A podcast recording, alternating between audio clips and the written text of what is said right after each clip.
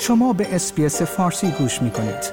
با رفتن به sbs.com.au به اخبار و گزارش های بیشتری دست خواهید یافت.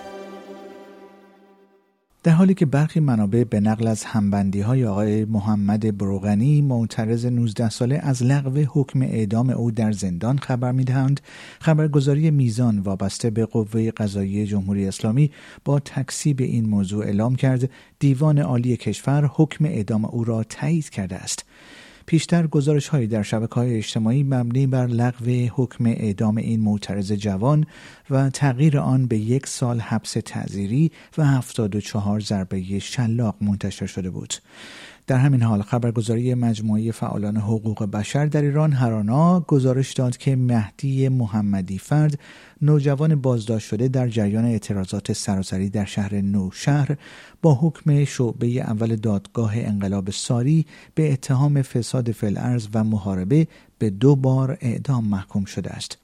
هرانا نوشت که این حکم به تازگی از سوی شعبه اول دادگاه انقلاب ساری صادر و به آقای محمدی فرد ابلاغ شده است.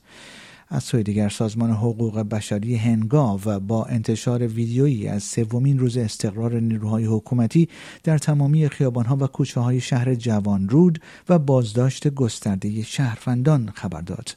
به گزارش رادیو فردا گروهی از مردم جوان رود روز شنبه در صدد برگزاری چهلم هفتن از معترضان کشته شده این شهر بودند که با محاصره آرامستان حاج ابراهیم توسط نیروهای حکومتی مواجه شدند.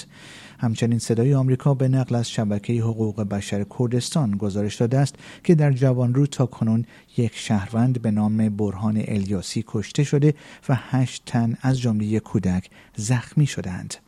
تصاویر منتشر شده در شبکه های اجتماعی هم نشان می دهد که نیروهای حکومتی به داخل خودرو و خانه های مردم گاز اشکاور پرتاب کردند.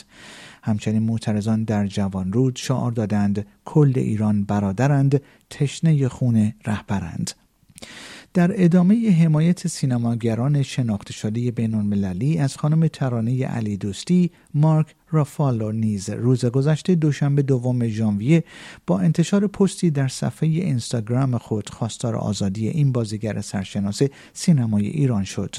این بازیگر و تهیه کننده آمریکایی با اشاره به اینکه تاکنون بیش از 600 هنرمند در سراسر دنیا نامه سرگشاده ای را برای ترانه علی دوستی امضا کردند افزود ما خواهان آزادی او هستیم گفتنی است آقای مارک روفالو بیش از 21 میلیون دنبال کننده در اینستاگرام دارد. آیا می خواهید به مطالب بیشتری مانند این گزارش گوش کنید؟ به ما از طریق اپل پادکست، گوگل پادکست، Spotify یا هر جای دیگری که پادکست های خود را از آن می گیرید گوش کنید.